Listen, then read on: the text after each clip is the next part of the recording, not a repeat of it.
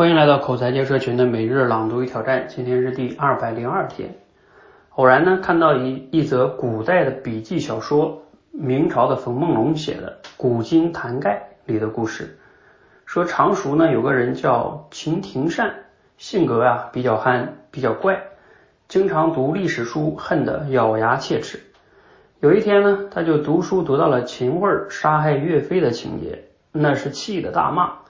猛拍桌子，嗯，他老婆呢就劝啊，说你别拍桌子啊，家里就十张桌子，你都拍坏八张了，留着吃饭不好吗？这个秦廷善啊就骂他老婆，你什么意思？你是不是和秦桧通奸？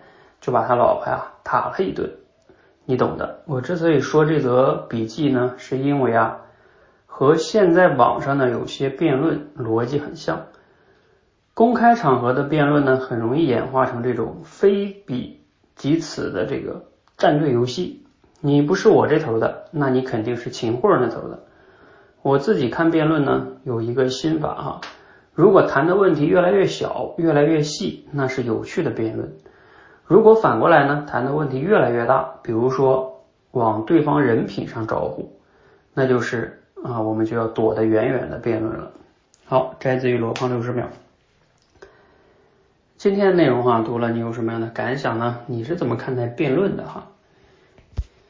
嗯，谈到这个辩论哈，我自己有一个体会是什么呢？就是以前我们做销售的时候，啊，我相信如果你没做销售呢，你可能也被销售过。就是销售有时候跟客户之间，有时候也会因为一些问题，你感觉他们就吵起来了，或者辩论起来了哈。比如说客户说你这个产品不好，对吧？然后说我们这产品怎么不好了？啊，等等等等，客户说你这个东西太贵了，哎，我们这个不贵呀，等等等等等，这都是一种辩论啊，就是对方说这样，然后你说不对哈，我们这不是这样的，这都是辩论啊。我们以前做销售的时候呢，经常有一个理念叫，如果你和户客户就是辩论起来了哈，那你放心，输家只能是你自己，就是做销售的这个人哈。那为什么呢？因为你辩论只有两种结果，第一种是你辩赢了，第二种是你辩输了。如果你辩输了，客户觉得他说的有道理，那客户就不买了嘛。那还有一种呢，你辩赢了，客户辩输了，那你觉得那你看，比如说我我给他辩赢了吧，我说了我这产品不贵吧，放心你也输了，为什么？因为对方不会买，因为你把对方辩赢了，对方输了，对方就不爽啊，不爽就不买了。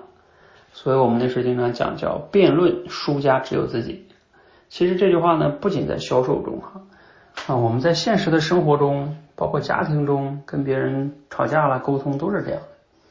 你非得去说证明对方是错的啊，跟他辩个辩出个一二哈，嗯，基本上就是跟结果就是你辩赢了你也输了，你辩输了你更输了。